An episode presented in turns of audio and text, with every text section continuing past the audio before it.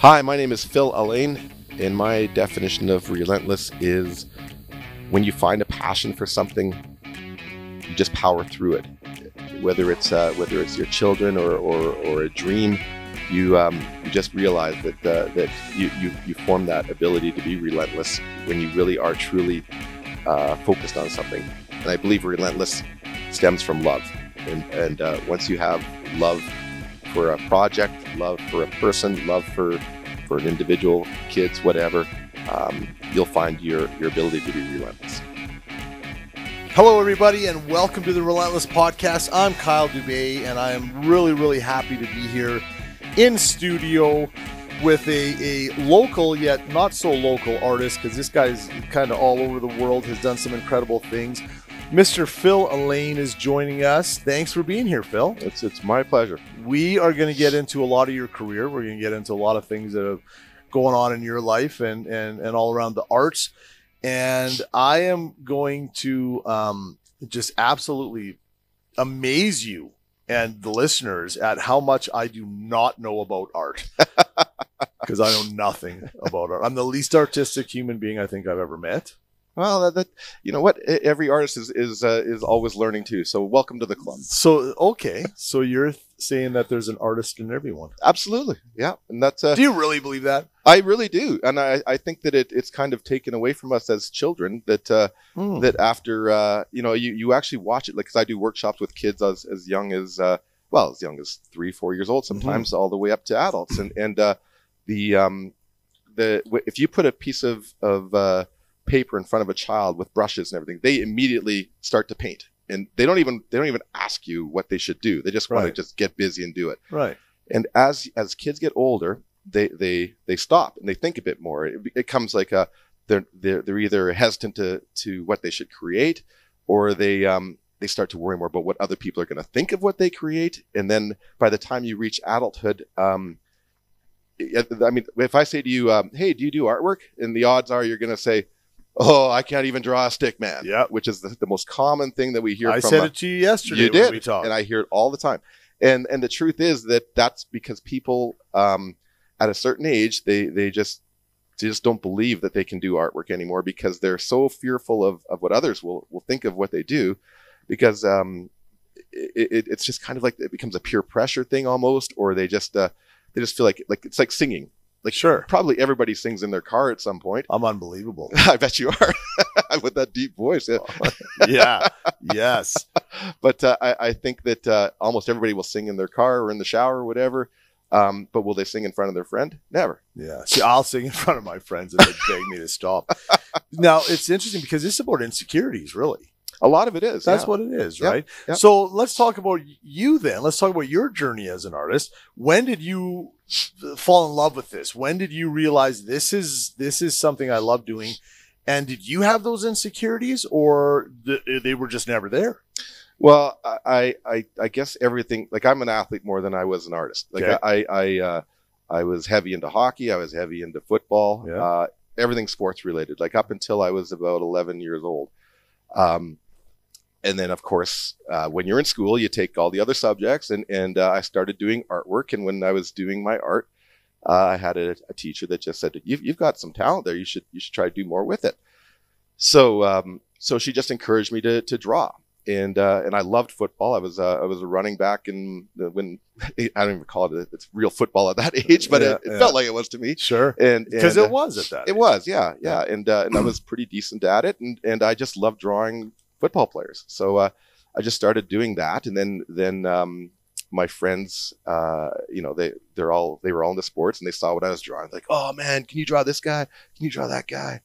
So I uh, I started drawing more of it, and then my my teacher encouraged me to enter some contests, and uh, I was lucky enough to win, and and from there on, I just realized that hey, I I have another ability here, and Yeah. and uh, um, I was very hyperactive as a kid. They wanted to medicate me, but but my my parents wouldn't allow it. They just said no, no, he he's he's fine. He his uh, his crazy energy is good on the sports field, so we'll Sure. leave it.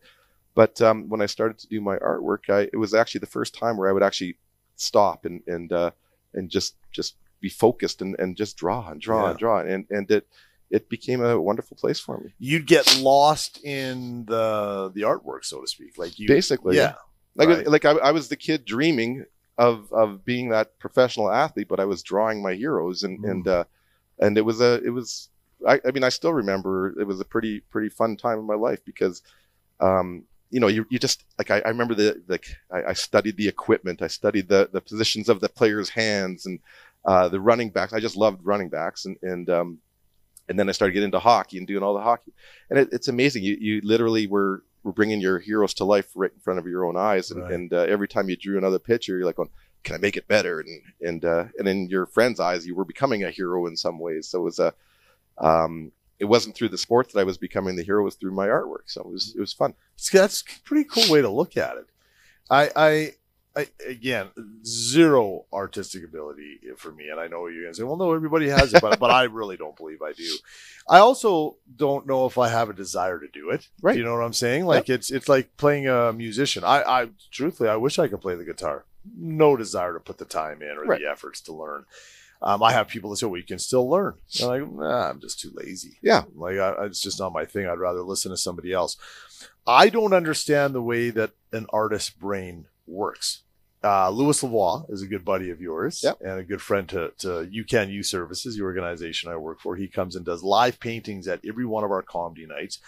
Huge hit. People look forward to it every year, seeing what this man's going to create. And I look at you the same way I look at him, where I don't understand how this can go from your brain onto the canvas. I, I it, it just doesn't compute with my brain. Is can you explain the process, or is that like really hard to explain? Well, well, I, even just between Lewis and I, uh, I can't explain his brain because he does things. He thinks in a completely different way than I can. And, Sure.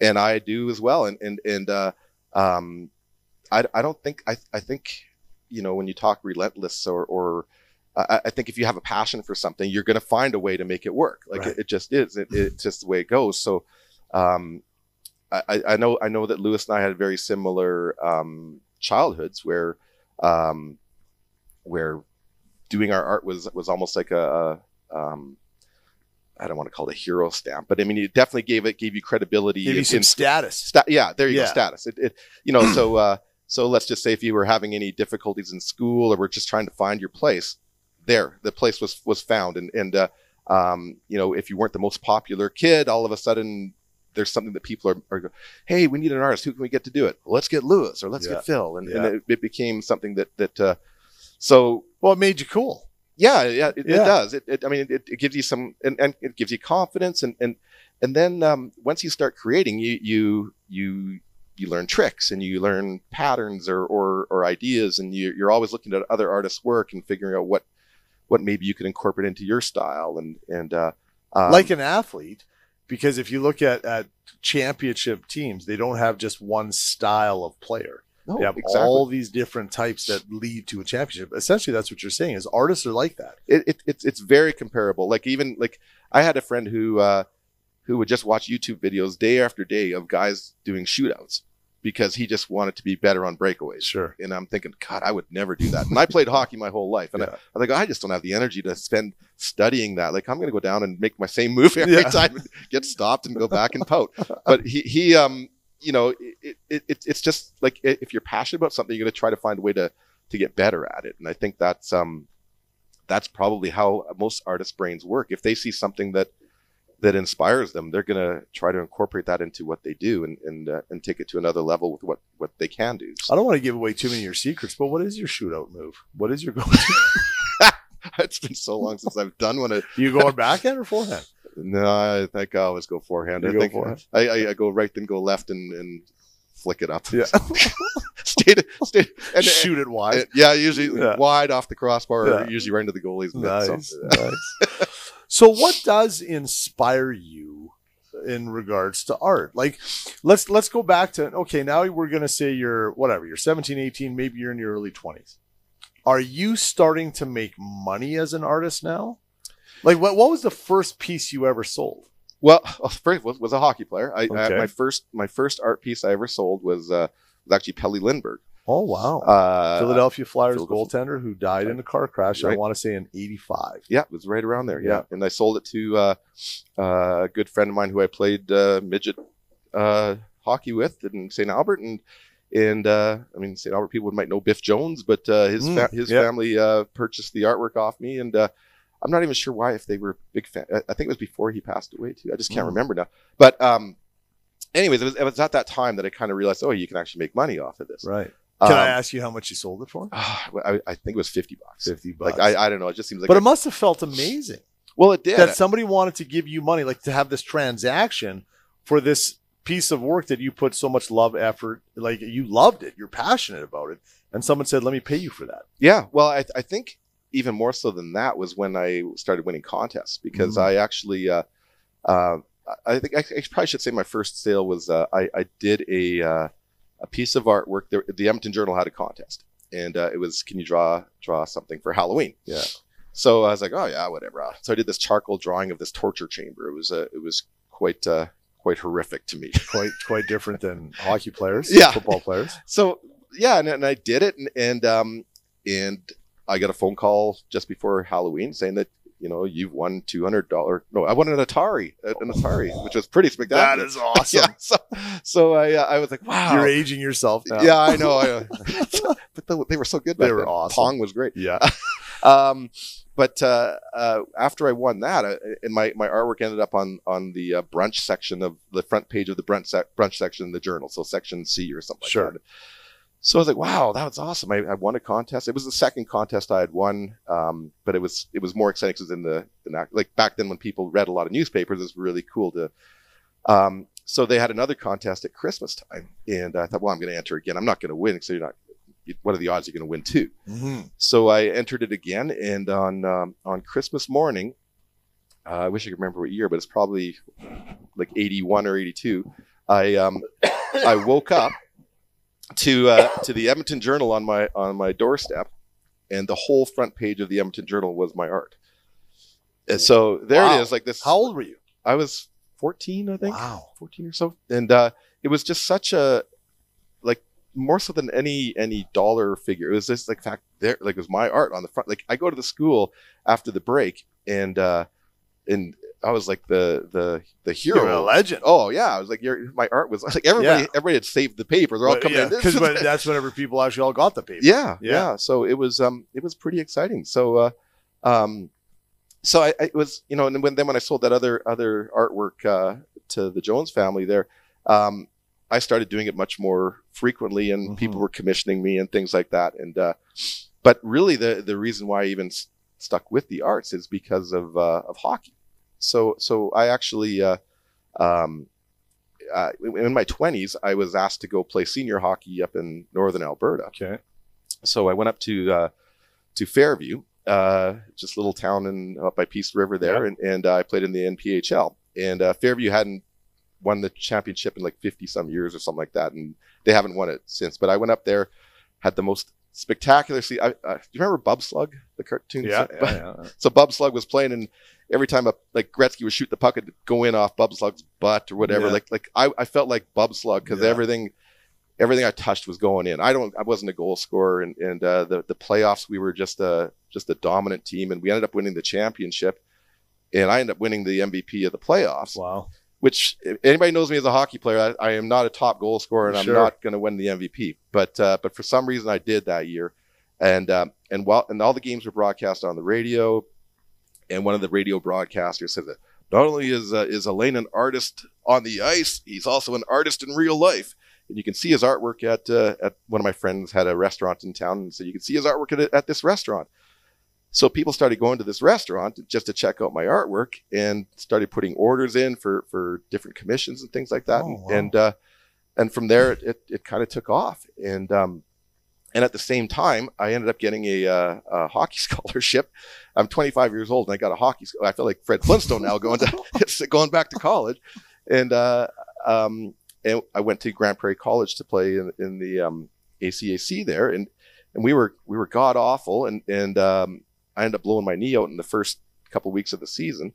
Um, so I was I ended up going back and taking fine arts, and and from that point on, um, my art career kind of took off. like I I uh, I was What were you doing prior to that? Like, were you in school or were you working? I, I actually well I I, uh, I had gone to school. I had gone to U of A for a couple of years, um, but uh, I just I was not a student. I actually I broke my jaw playing hockey three times and, and twice while I was in university, and so I missed a so few- you weren't a good fighter. no. Well, that, none of them were fights, believe it or not. Like everyone says that. I, I just didn't know when to duck when sticks were coming. Glass jaw Alain. That was my down. name. Yeah. That was totally my Yeah. name. so um so anyways i uh because university just wasn't working for me i uh i ended up getting a job with the city of edmonton Okay. and uh and i always took the early layoff in november and i i'd do my artwork on the side and go play hockey Yeah. and, and uh um so that was kind of my my life at the time like i thought wow it's a pretty good life make good money during the you know from april till november and then go play hockey Sure. and it was it was wonderful and, So, so let's go back to that question around what inspires you. Like back in those days, uh, you talk about the sports and all that type of stuff, but now people are they're commissioning you. Yeah. They're saying, "Hey, can you paint whatever? Can you paint the, this beautiful um, scenery in my backyard, or can you do a family? Like, what are people asking you for? And uh, as an artist, are you able to go, "Nah, I don't paint that," or do you go, "Sure, I'll paint it"? And do you get what I'm saying? Like, Yep. Yep. Well, and that's where like so I I would do it was mostly sports. okay, I I had uh, I had some people um, commission me to do uh, memorial pieces and things like that, okay. which was uh, which was another one. Um, but after a while, I, I just I just didn't want to do that anymore. Like I I um I just did not want to take commissions anymore, even though that's what majority of artists will do. Uh, I just didn't want to be doing what other people wanted. I wanted to do what I wanted to do Sure. and uh, but um, but my my art career actually took a huge a huge swing um, after I went to college because I um, while I was going to college I, I had my first gallery showing and uh, and a lot of the artwork I was showing was commission work and things like that. Um, so, but I lived in Grande Prairie, and there was I had didn't really have any friends there except for the guys that I played on the hockey team with. So I had to uh, I had to invite people to the opening. So who was I going to invite?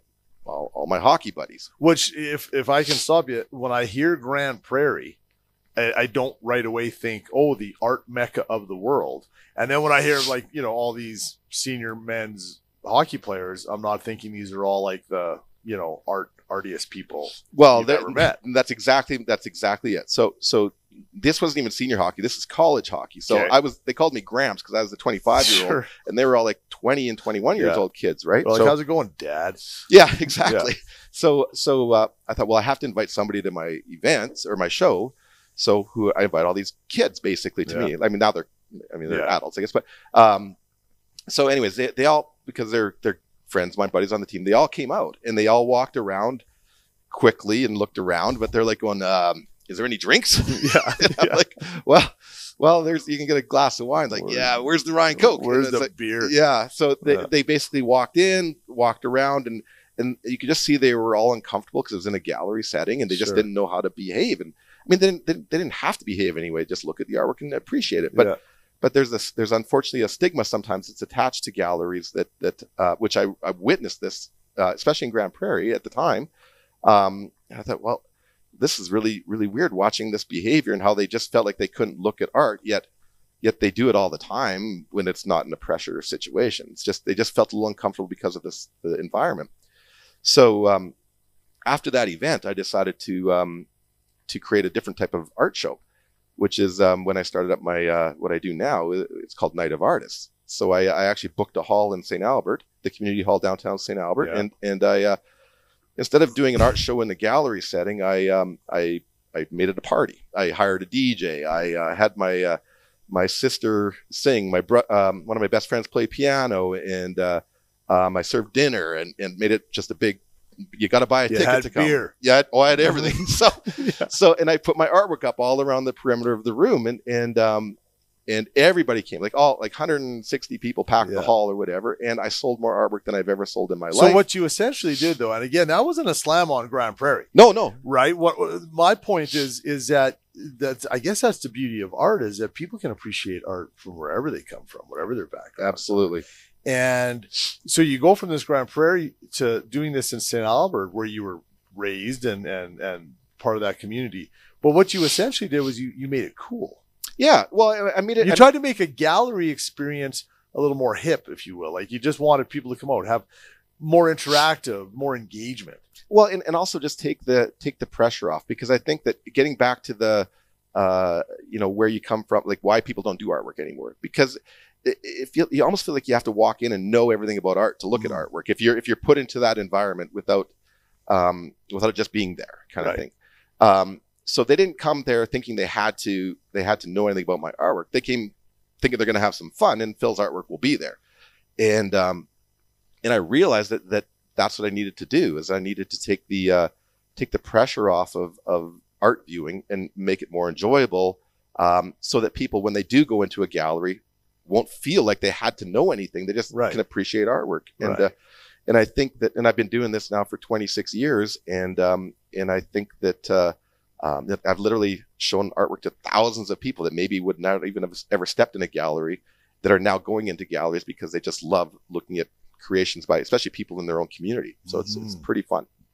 I'll say as a guy who who truthfully until I met Lewis Lavoie, I did not have an appreciation for art. Mm. I didn't and then seeing what he's created and seeing some of your stuff as well in our community, right? Um, and after knowing Lewis, just knowing, wow, like I, I do appreciate it. It just blows my mind, and the beauty that can come out of of these pieces of, of artwork are, are so meaningful mm-hmm. and can just really touch a person deep in their in their their softies. You know what I mean? Like just really get in there. What is we're gonna we're gonna get to an of artists soon because yep. I, I, think that that's an incredible thing to talk about. And how what you have spent the majority of your career now is helping other artists get showcased which i think is amazing. But what what are some of your favorite pieces you've ever done that you just knew um, i mean there's one thing where it impacts you as an artist and, and i'm assuming I, again i'm assuming a lot of things here. I'm assuming you still have some of the first drawings you ever did I'm assuming that you've kept some of those pieces along the way because they're so personal to you. But are there some that you've done where you know that it's just really impacted the person who who bought it or you gave it to or or something like that? Hmm. Um, well, I mean, I, I, I drew my mom and dad for their anniversary, their mm-hmm. 25th anniversary. So of course that one was pretty special. Mm-hmm. Um, you know, like, like sometimes as an artist, you you you you just remember once you just feel like you nailed it kind of thing. Like it, it's it like I did one drawing of Wayne Gretzky that uh, that if I tried to uh, to do it again, I know I couldn't. It was just sometimes it just flows into the you know. Um, I have one art piece that I did. Um, uh, it, I, I, called it a warm up drawing. I, I, would gone up to to live in Wabasca for uh, a few months to hang out with a buddy of mine who was teaching up there, and, and uh, I did this one drawing in like two hours to warm up before I did all my other artwork that I was going to do while I was there, and uh, um, and it just went perfectly. Like it was like a two hour creation that that uh, that I made prints of that I've literally sold probably like 400, 500 prints of this thing wow. since I created it. And um, I, you know, you just art art just you just never know which one is going to be your your magic. You can sometimes have an idea for something in your head and you just can't get it on the paper, or sometimes um, what you have in your head is is um, risen or it, has gone up a notch from what you had even visualized sure. what, what just comes out of you that particular day so which again is amazing to me how you visualize it in your brain and then you put it onto a canvas or a piece of paper like that to me is the part that blows my mind mm. which i think is incredible um when you get in the zone so you're talking about these in particular these two that you just talked about are you in this zone where there could be like, you know, chaos going on behind you, a building being demolished. Like, are you, can you even hear it, or are you just in the zone? Uh, well, I mean, for me, I, I I'm a I'm a pretty like I don't like high intensity music. I, I listen to mellow. I, am a deep introspective guy all the time, always thinking about stuff. And uh, so when I'm painting, a lot of times uh, I don't even think about anything that I'm doing on the canvas. Like I'll be I'll be thinking about uh, um, life, uh, you know, how, how the world works. Uh, like it, it's like I'm complete. I am in another zone, but it has nothing to do with my artwork a lot of times. Hmm. Um, you know, uh, it's it's I don't know if it's an ADD thing or whatever, but it you know. Um, the only time I re-engage with my art was when I realized, okay, I should take a look at this and stand back and, oh yeah, it's working, and then go back in and then go back. And like, I usually have, you know, some quiet music on in the background that uh, that I'm just getting into or whatever. But a lot of it is um, like at least for me. I mean, every artist is different, but I uh, I very rarely am thinking about the actual art piece as much as I'm thinking about everything else in my life. Right. Yeah. And again, it baffles me that your mind can do that. Mhm. I just think it's such a gift. It's such a gift for all of us Mhm. that you can do that and that artists do that. You know, when Lewis, sorry to always go back to Lewis. Yeah, here. It's- it's- this is like we might as well just have talk about this is the Lewis Lavoie podcast. Um, and he'll never listen anyways. Like he's He loves podcasts, so yes, he will listen. he might listen. Yeah. If we tell him his name's on here a bunch of times. When I when I watch him paint, and and sometimes our comedians because he's painting live Yeah. at our show, and the comedians will jump in and start saying, and, and he says he loves it whenever they interact with him, and they kind of they'll tease him. I mean, the one guy this year was like, "You on mushrooms, man?" Like, and sometimes we think he is. Um, um, but I, uh, part of me is like, oh, maybe you shouldn't talk to him because his concentration will get blown. But he's like, no, this is great. Talk to me all you want. Like, you know, well, and he's been doing those for a long time, too, Right. so he's Right. he's got a whole, uh, you know, he, and everybody thinks, oh, he, he's you know he doesn't get any anxiety over it, but I I know I I've been around him getting ready for these things. He's he's he's got to think a lot. He's, yeah, like there's a lot of prep that goes into it. absolutely. but there's definitely um, i mean i shouldn't speak for him because i don't know exactly what goes through his mind but uh, but you know i think that um, you're guided by the brush a lot of times Mhm. where you, you you could do one brushstroke that could um, could ruin the the artwork or give you a whole new direction you got to follow because it, it's kind of guided it's, it's almost like life you know like Sure. you, you you come in with a plan but but um you know something will happen you have to you have to be ready to bounce and, and uh, Mhm. lewis is really good at bouncing and i think most artists are because Well, I would say you are too. yeah, Like, well, you well, have to You have to be. Yeah, I think that's uh like it, it, it- you know as an event planner for what I do, like almost every event has a problem. It's, it's almost guaranteed, you're gonna have a problem. So if if you your, your goal is to not let people see the problem, That's the key, Yeah. right? Whatever's what it's like the duck. Everything seems pretty good on the surface, but those feet are going. That's Yeah. what an event is. yeah, exactly, and that's what an art piece is. Like Well, like let's talk about your events. Let's talk about about uh, what you've created and why you created it. Okay, yeah, well, so so th- I mean, the whole reason I started Night of Artists was just just simply to create a another avenue for artists to show their work um, because you know it's tough to get into a gallery. Um, it's just it, you know there's only a certain amount of galleries even open now and and uh, artists need a place to show their work. So um, and i wanted to try to do it in a way that that that uh, took away that intimidation factor like we were talking about The Relentless podcast is brought to you by UCAN Youth Services, which I am very proud to be a part of. UCAN Youth Services is an organization that helps young people move out of harm's way and onto a path of economic independence. If you want to learn more about the incredible work that we do with some very vulnerable young people, please go to www.ucan.ca. That's www.ucan.ca. So I, I started doing these events. Um, I, first, I, I started just in St. Albert. Then I expanded to Grande Prairie because I was playing hockey up there. Yeah. Then I, uh, I, I eventually, um, I kept, I, you know, I, I, I would fly out to these places. I, I lost a, a ton of money doing this. It was like this. It was completely a passion-driven project because I, I, you know, back then we didn't. First of all, we didn't have the technology we do now for communicating.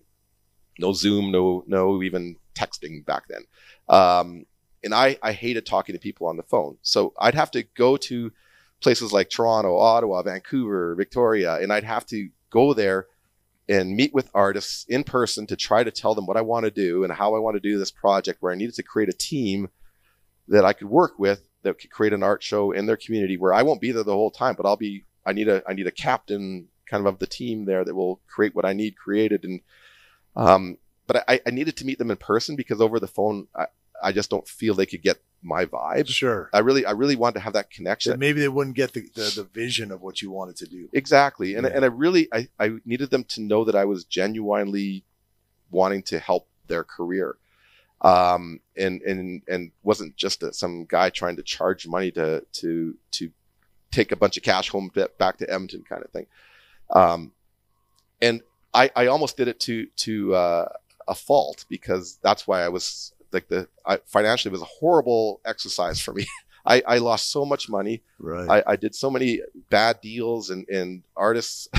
Uh, there were artists that um, that took advantage of me. Um, Hmm. You know, you kind of learn that uh, sometimes being strong is is uh, or or not being as as much of a pushover. I I, I was very much a, a pushover, thinking I was helping people, but sometimes people just know um, if you're a pushover, you're easy to take advantage of too. Sure. And uh, and I it was I literally went through a school of hard knocks for probably ten years, losing thousands. Basically, I had to uh, I had to cash in all my RSPs, everything to just to keep afloat. Um, and for some reason, kept doing that, which was uh, not even like my parents to this day probably would would still go. I don't know why you even kept going because uh, um, they never they never bailed me out as far as giving me any cash to help me out, but they they did help me help me get a loan so I could pay off my debt. But um, uh, but it was it was just something that that I just I just felt so strongly about, and um, you know I guess back to the relentless, thing. It was just I was just so determined that because I could see I could see the the the good in it. Um, unfortunately, I was I was making so many bad business decisions and and uh, not I, I was thinking more of the the people side of things and not enough of the business side You're of things. thinking with your heart way way more than your head, maybe. Absolutely, and that's exactly what it was. And and which uh, which passion can do to people. Yep. It, it Right. can and and and it took one artist one time to to tell me, you know, she was in in one of my events. She goes, um, you know, we're only going to be successful if you're successful. If you're if you're failing, trying to make us succeed, then then this is never going to go anywhere. That's pretty smart. Yeah, and then I was like, going, geez, I never even thought about that. Like I, because here I was always floundering, like always. And and then uh, after she said that, I go, I got to look at this differently. Mhm. You know, it- So then, what changed? What did you do to change it? What changes did you make? well, well, the, the truth be told, I got married. Um, yeah. yeah. because uh, uh, you know I, I I got married and uh, like a lot of the decisions I was making was based on oh if this if this falters I can fix myself I know I know I can uh, build myself back I up can again live on crackers. which I would It was, it's literally the starving Yeah. artist idea, right? Yeah. exactly like when you when you talk about that that's what I I just really believe that whatever happens I'm going to be able to survive I I know how to survive um but then I got married and then I had kids and and uh, when I got married, like I, I like literally, I was my income was like fifteen thousand dollars a year, and my my wife uh, was still a, a student. So we were we were. And she was like, "Yeah, this you, that's exactly. you gotta step up, babe." Gotta- yeah, and uh, I remember um, at the time I was also working uh, with Lewis and Paul Lavoie on Mural Mosaic, Yeah. and uh, and that was like it was just brand new. Basically, it was well, not it'd been going for ten years, but it wasn't like a, a steady paying gig either. So um, so you know, I, one day I, I I came home from uh, from working at the studio, and uh, and Amy says to me, she goes, uh, "I just want to let you know, you just applied for a job." I was like, "What?" She says, "I just applied for a job for you. You're you're you're you're, you're going to go work for Canada Post." and I was like, "I am." She Wow. says, "Yeah, like we, we we we can't survive on on what you're making, so you know you got to go you got to go take this job." And I was like, "Oh, okay." And uh, you know, at first I was like, "Going, oh." You know, all my dreams are just going to get crushed, and, and I have to go work at a. Because I hadn't been, at, I, I'd left my job at the city of Edmonton um, probably about five years before I met Amy. yeah, Um, I did not want to go back to the nine to five sure. racket. And and here I was now I'm going to so I so I went and I, I did the training and um you know and and got I was all set to deliver packages at, at Christmas time. And it was and then uh, then I told her you know if I if I start working here I'm going to be gone from from six in the morning till probably eight or nine at night. So I won't even see the kids. And you're going to be on your own all that time. And uh uh, like I don't know, like uh, we'll be making a lot more money, but but we won't. Uh, I won't be seeing you or the kids much. And was she like, "That's fine. We're gonna be able to eat." Nope. no. You know, no. And this this is where I realized how how uh, uh, how life in, in our world worked. Is is that it had nothing to do with the money. I mean, Right. as long and she would even say, as long as we got a roof over our head, and food on the table, we're good. That's right. And because because she didn't want to like she said she could go back to work. I said, no, no, you, you, want to be home with the kids. And I was like, yeah, yeah. I, I love that you want to be home with the kids. And, um, and she said, are you okay? I said, are you okay with me then just making what I'm making? I, I'm going to work, I'll work harder, smarter, but, but, uh, you know, let's just keep doing what we're doing and, and let's believe it's going to work out. And, uh, and in the long run it did. And it was, uh, um, it was, it was all about the kids. Like we, I never, I've never made a lot of money and I'm not going to, I, you know, it's never been about that for us. No. And, and, um, you know, I, I, I've always found ways to get by. Uh, Amy was a person that was um, uh, phenomenal at you know buying and selling on swap pages and everything. Like the money she made us just by reusing things. to That, budget. oh yeah, it was, it was how to find a remarkable. deal. Yeah. You know, we'll, we're gonna get back to you. We're gonna we're gonna finish, I think, with your stuff. But can can is it okay if we swing over right now to Amy and Sure. and uh, uh, something that you're working on right now because of of your situation in life? Are you okay to speak of that? Yeah, let's give it a go. Yeah. Yeah, for sure. Tell me about Amy. Tell me. Uh, I love that you said, "Well, I got married," and the importance of Amy in your life. But maybe talk about what happened to Amy. Well, okay. Well, I mean, first of all, I'll just say that that uh, you know, new responsibility changes priority in life. Like my my priority before uh, before Amy was, I was my family was my art community, and I just really wanted to create something that made my art community successful, and and it gave me a passion and and uh, something I could really focus on. And and uh, uh, I was going into my 40s, and I wasn't married yet, and series of bad relationships and just bad choices, whatever. Um, almost was conceding to the fact that I wasn't ever going to be married. And then Amy came along and, and, uh, not only did I get married, but I, I, I had two kids follow up right after that. We're at a time where I thought that I was only going to inherit somebody's else, somebody else's children in my life. Sure. So, um, sure. so it was like this, this, um, miracle to me, um, to have that happen.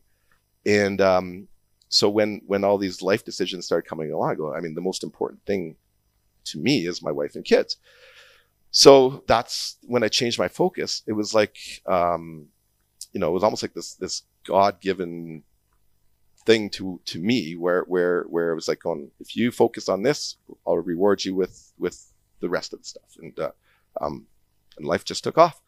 Um,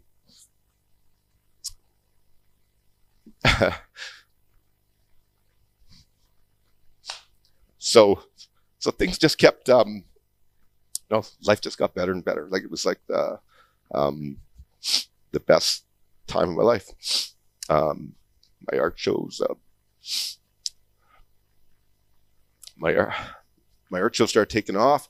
Um, my mural company with Lewis and Paul started doing amazing things. And then um, it was like it was like everything that you're supposed to get. And um, and then uh, thanks and then uh, then at the peak of everything, uh, like around 2018, like we had I had the best year of my life. Like uh, uh, we were just wrapping up a, a big national mural project all across the country, painting with 80,000 people. Um, my night of artist shows were were at a peak. My my that that year, uh, Amy and I saw all of Canada with the kids. Um, uh, we we got offered a, a trip to Hawaii by a friend, and um, we still had to pay for a chunk of it. And I didn't really have the money to go, but I said if we don't go, I'm missing an opportunity. So we just took off and went, and, and we just did everything in a year. It was like most remarkable year. And uh, and then thankfully I did because the next year um, we were shocked to find out Amy was diagnosed with lung cancer, and um, um, and and uh, this went from the best year, year to the to the hardest year, and uh, um, but but but you know it was one of those things where you just don't know what's coming around the corner next, and uh, um, we seized every opportunity in that 2018 that uh, that we were ready for for the new battle of, of 2019, and uh, so it was um, it was a shock. It was horrible. And Amy was a um, uh, an ultra runner. She would run 50 kilometers. Uh, I would I would follow her with my car and pick her up, and because I I was not a runner. Yeah. Um, and she was a super mom. And uh, so when this happened, it was like it was like how is this even possible? Um, and you know, and, and the odds of her survival were low. eh, but she just believed that she was going to beat it, and she she took her story quite public, and um, she started a campaign for. Uh, she would do 58 lunges every day for uh, for the 58 people that that um, die daily in Canada from lung cancer, and she got me to to join Washington. So she got me. I I just figured I should support her, and and uh, so I started doing that with her as well, and we would do that every day through her treatments. And she would she would bike to her chemo and radiation and, and run to them, and like she was just determined that she was not going to uh, going to let this cancer take her. And um, unfortunately, um, her battle only lasted about nine months, and she passed away in February of of uh, 2019. And um, um, yeah, it still still seems so hard to believe because she was only 38 years old when she passed away, and and uh, um, and there I was with um, with myself and a six year old and eight year old uh, trying to figure out how to how to start a new life again. Yeah. So yeah, Phil, I'm, I'm so sorry for your loss. thank you. Um, Amy sounds like she was just an incredible, incredible human being. And I know that in talking yesterday, we, we talked for quite a while yesterday, Mm. and uh, I just appreciated our conversation so much. And and um, I don't understand your your pain or your grief, but um, understanding grief a little bit, I I uh, I'm amazed by you. I'm amazed that. Um, well, in some ways, you had you had no choice. You, you got two little ones, a six year old and an eight year old. You know, dad just can't quit. That's right. Yeah. And um, the way you talk about your kids and and uh, put a big smile on my face yesterday when you were talking about them and, and how they're doing and, and, and how you guys are working hard to somehow move forward without Amy. Mhm. But I know that um, you've started an initiative Mhm. um, in Amy's name, Mhm. and I would love for you to be able to tell us about that if that's okay.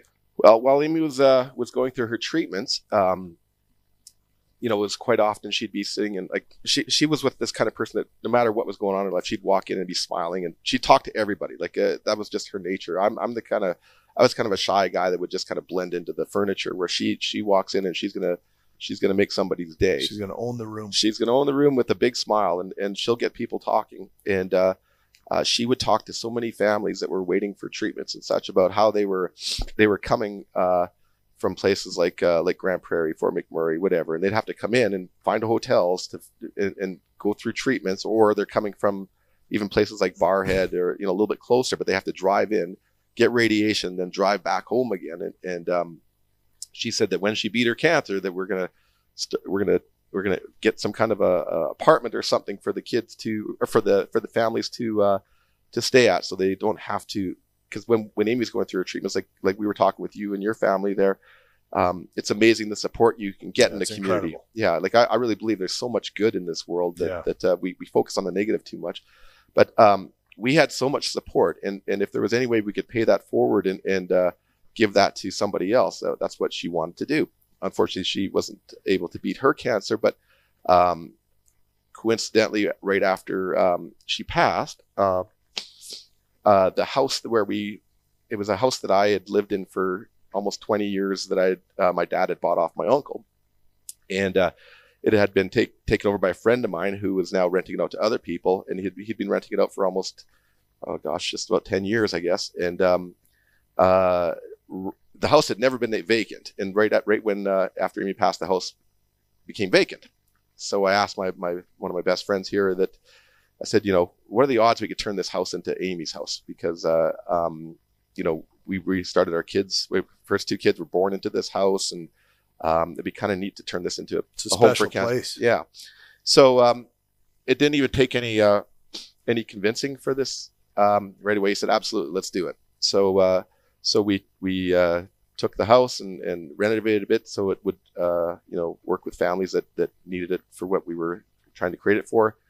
And by uh, Amy's uh, 39th birthday, uh, September of 2019, just six months after she had passed or whatever it was, and we opened up this house, and Mhm. um, and we've had the house full of uh, families ever since. And uh, this this upcoming weekend, uh, sorry, I should say the April, I guess April 15th, um, we uh, we are opening the second house, which Wow. which happens to be right next door to the first house. So Wow. so the house came available, we we managed to, to secure it, and um, and we're we're we're gonna be able to help twice as many families now. So it's, That's it's pretty exciting. Yeah, What a way to honor Amy. yeah. It's been it's been a uh, my kids um they designed the logo for the house. They, they they came over when we were renovating the house. They they started drawing on the on the sidewalk Amy's house and and Oh, drew. wow. So I said, you know what? Let's make that the logo. So I took a picture of them with the with what they had drawn on, on sidewalk chalk and and uh, um, and they helped renovate the house and and the the home for that like to me like we, we we talk about Amy every day and and the house just gives us more reason to say her name over and over. Um, and that the kids talk about Amy, the time we shared, everything. It's always a positive thing in our Yeah. in our home Yeah. and um and even the whole the the volunteering of people coming out to the house became like this um this healing structure Sure. more so than anything Sure. It- An absolute labor of love. absolutely yeah and it was it was wonderful like you know people would be in the house in tears but they're happy Yeah. yeah it was pretty pretty powerful yeah Thank you for sharing that. yeah thanks thanks for letting me talk about it and well, um, A- Amy was obviously just this amazing human being, and that could light up anything. And, and she lit up your life and, and your kids' lives and the lives of many. And, and I love that that you guys have decided because of Amy, because of Amy's wanting this, but that you you kept going with it Mhm. for Amy's house. How can people support that? Can you, do you know what I mean? Like, do you guys have a, a website? Do you guys? Yep. Yeah. Like, Yeah. Yeah well, Can well, people donate to it? What is that? yeah well we we we um we we were nonprofit just switching to a charity uh Okay. it's amy'shouse.ca Uh, yeah, there, we're always accepting donations. We do a um, we do a run in Amy's name. She was a because she's an avid trail runner. We uh, we do a, a run through the river valley. It's a there's there's um, a five kilometer event for the the average Joe, I guess. Yeah. uh, and then there's a, a serious um, 50 or 40 kilometer trail run for the for teams and and serious runners Wow. um, and and and I in my night of artist event now, um, which I actually was going to stop after Amy had uh, had passed away, just because I I just didn't have the same enthusiasm for it. Um, it's now been resurrected, and uh, because I can use it now to raise funds for the house, so Hmm. so uh, that will be those are our two major events, Yeah. and then just ongoing donations kind of thing. So Yeah. Well, we asked people to go to that website, and by all means, support. Um, it really is an incredible story, and and um, you know, when I think of the word relentless, and I think of you as an artist, and and the things that you've had to to go through as an artist. Um, I love that that you said, you know, I said, well, what changed? You said, I got married. You know, um, Amy was relentless too, Mhm. and supporting your passion and your love for art, which I think is incredible. Mhm. And now with Amy's house and this other stuff, you're you're relentless with that too, because you have to be. Mhm. You know, I know running a charity, you have to be. Um, momentum has to continue all the time, all the time, right? And I just wish you nothing but the best with Amy's house. Um, art wise, w- w- you're, you're still doing Night of Artists. Mhm. And then what else are you doing? What else are you involved with? Well, that's uh, so so. As the paintbrush gets put onto the canvas, and, and you you you don't know what's going to happen next. Uh, like I literally had done my last night of artist show last year, and um, uh, it was in, at the St. Albert Enjoy Center. I I'd re- I was ready. I didn't announce it publicly, Right. but anybody close to me knew that I was done. Um, uh, then late fall last year, I, I got contacted by a, a, a, a woman who works for for um, all these shopping malls across Alberta, kind of thing, who I hadn't spoke to in 20 years, and she uh, she reemerged and said, "Hey, would you like to open up a gallery or something to do with the arts in in Bonnie Doon Center?" And I was like, "Nope." right off the bat, I was like, "Oh I do not want to do that. I don't want to get into a, a business and start running a business and, and doing something like that. I, I'm I'm kind of fading out of what I'm doing. I'm, I'm going to try to go back to do my art because I really haven't done any of my own art probably for for probably ten years. Oh, wow. because I've been either either working for, for Mural Mosaic promoting that or or doing my night of artist stuff. Sure. You've been basically facilitating things for other artists Yeah. to do their work. Yeah, like everything that I started, the whole purpose of what I started was to promote my own artwork, but in the end, it became my artwork was secondary. I, I haven't even done any artwork really, and so I was going to go back to that. Um, but then this opportunity came along, and she said, "Come check out the space, and then tell me no after you look at the space." So I went and looked at the space in Bonnie Doon Center, and I was like, "Oh man, it, it's like uh, ever since I was, I was like in my early 20s, I dreamed of having a space that I could have as an entertainment venue slash gallery. And it had a door to the exterior of the mall, so I could operate the events outside of mall hours Sure. and things like that. And, uh, and she made me a really sweet offer that I just couldn't refuse. And I said, okay, I'll take it on and, and we'll give it a go. And um, and then after I started doing it, then my uh, my passion returned. It was a kind of a passion that I had lost uh, on a lot of levels. Mm. Uh, I think because my passion went from went from uh, the arts to my family. Like, uh, like when you lose your wife and you know my kids are number one focus, Sure. and then uh, all my energy just I, I tried to reignite energy elsewhere, and I just couldn't do it. and, and grief is exhausting. It is exhausting. You wake up with it It's and it's there. You go to bed with it's It's there. there. It just doesn't go away, and uh, it uh, it can shift around a bit. But Sure. you know, it's you- exhausting. Yeah. Yeah. It's exhausting. so uh, um, the opportunity ar- arose, and and um, I stepped into it, and and uh, the only way it was going to work is if I was supported by the arts community, Mhm. and the the support I got was unbelievable. I go, wow, I guess I sh- I'm, I'm maybe I'm supposed to do this, and and uh, so then uh, now I'm operating this gallery, uh, completely different than what I'd done in the past, and then then. Uh, as I'm talking to the mall, there were wonderful people at Bonnie Doon Center. They're really open to new ideas. I said, "Well, what if we, what if we turn this mall into a gigantic ballroom and create a, a an art walk throughout the mall for three days, and then have a party in the in the mall, shut down all the stores, and have a big party." And they're like, "Oh, that's so crazy, but it might work." And and Yeah. uh, like, yeah, well, let's, let's give it a go. So uh, so we partnered up, and we did that this past um, March, and it was the like honestly, I've, I've probably done close to 250, 270 events in my lifetime, and and it was like all roads led to this. Like Oh, wow. it was like the um like even even the things that I thought were uh were not going to work right worked. I've never had an event like it where where everything like the the artists were successful. The the we raised valuable funds for Amy's house. Yeah. Um the the problems I thought that I would have didn't happen and in fact the the problems that I thought were for sure problems turned into one of the one of the best things in the event It's amazing.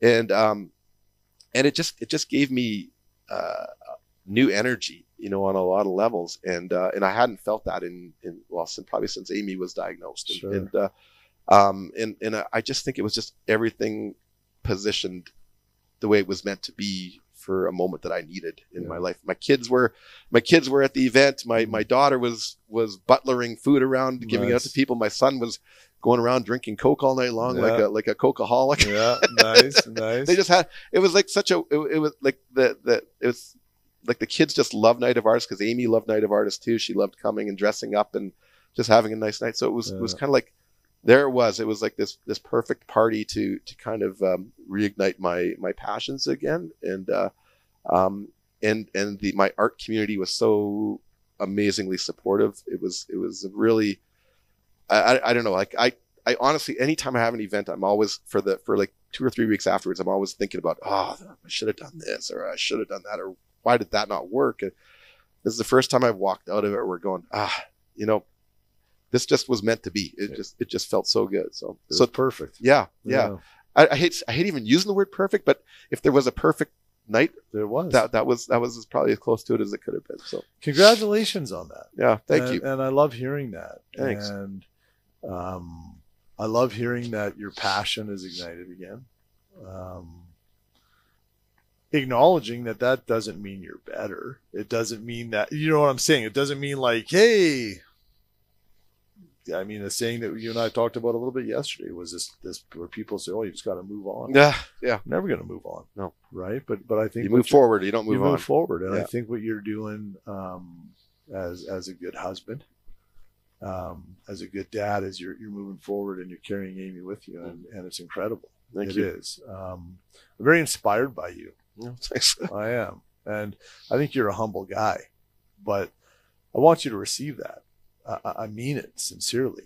Well, thanks. Um, I'm inspired by you. I, I, you, you're an extraordinary guy, and and your life has has been extraordinary. And I, I love I've loved listening to the story, and, and I actually think we could sit here all day long and talk about your life, which I think is amazing. And I thank you for sharing it. Um, and and the hardest part of your life, I thank you for sharing that. But I do believe that um, you know, as as you're inspired to keep going here, that it's gonna it's gonna bring wonderful and beautiful things to to many lives. Um, I don't see any silver linings in in my grief, to be honest with you. Like I don't, I don't right now. Mm-hmm. Um, but I but I do believe that some things can happen that can be good as we move forward, and that's what's happening for you. So I think it's amazing. You're a relentless man. Well, I'll give you a silver lining that you you are you are talking about it, and and that is you're helping me, and you're helping others. So I I, I mean, uh, it, it's it's tough. It's so tough, and and uh, it's not going to fix anything. But but just just the fact that you're here, inviting me to talk about it is is a silver lining. So Well, I'm glad. Yeah. Because I think we need to talk about it. yeah, you're you right. Yeah. And I think that we need to be okay to talk about it publicly too. That's my take. It's not everybody's opinion. Um, but I think I think if we share our stories, uh, the good, the bad, and the ugly, um, I think it can help people. Absolutely. You know, and that's my hope on this podcast. So, Yeah. so you've done that today. It's it's we've had some fun. Um, we've had some tears, and uh, I hope that people know a little bit more about how an artist's brain works because I still don't know. I you know you didn't explain it well, Phil. I'm sorry. Um, I don't know how it works either. Which I think is so cool. I really do think it's amazing. So this is how we're going to end this podcast. I'm trying to do this with this podcast. It's called the Relentless uh, Quiz, and it is scientific. Uh, this is going to prove how relentless of a person you are, Phil. Are you ready? I'm ready. Yeah. Okay. You got to think about these questions. All right. Fruits or vegetables? Uh, fruits. All right. City or countryside? Oh, I'm such a in between. Uh, countryside. Okay. Dirty bathroom or dirty kitchen? Dirty bathroom.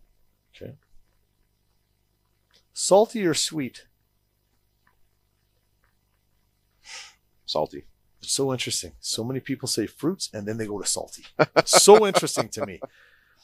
Favorite comedy movie of all time? Comedy movie.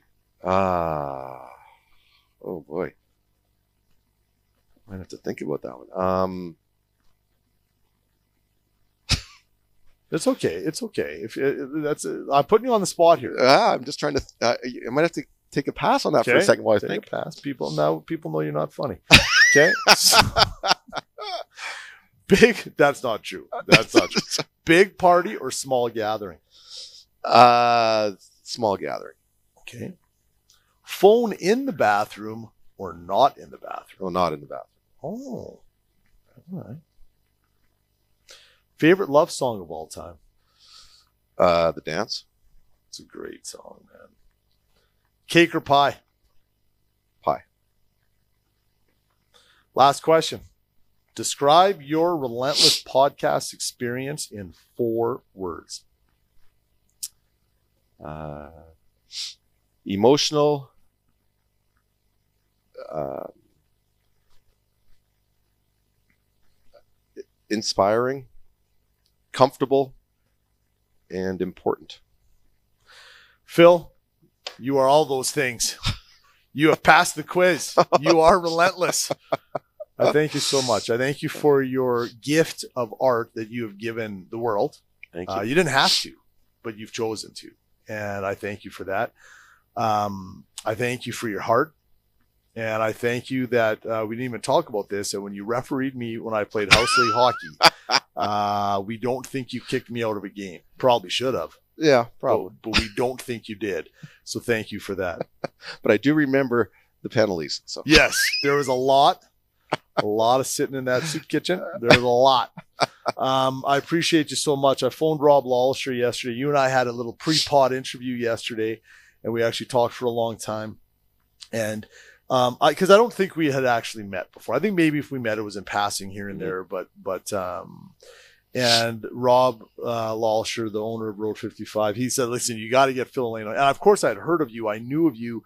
And I texted him immediately after we got off the phone. I said, I think I just fell in love with Phil. it, it was such a, a beautiful conversation, and today was as well. I appreciate you. Where can we find you? Um, so, where can we find Amy's house? The website is amy'shouse.ca. amy'shouse.ca and then uh, uh, nightofartist.com is uh, that's where you'll get information for the gallery and, and all the events that we are, are putting on.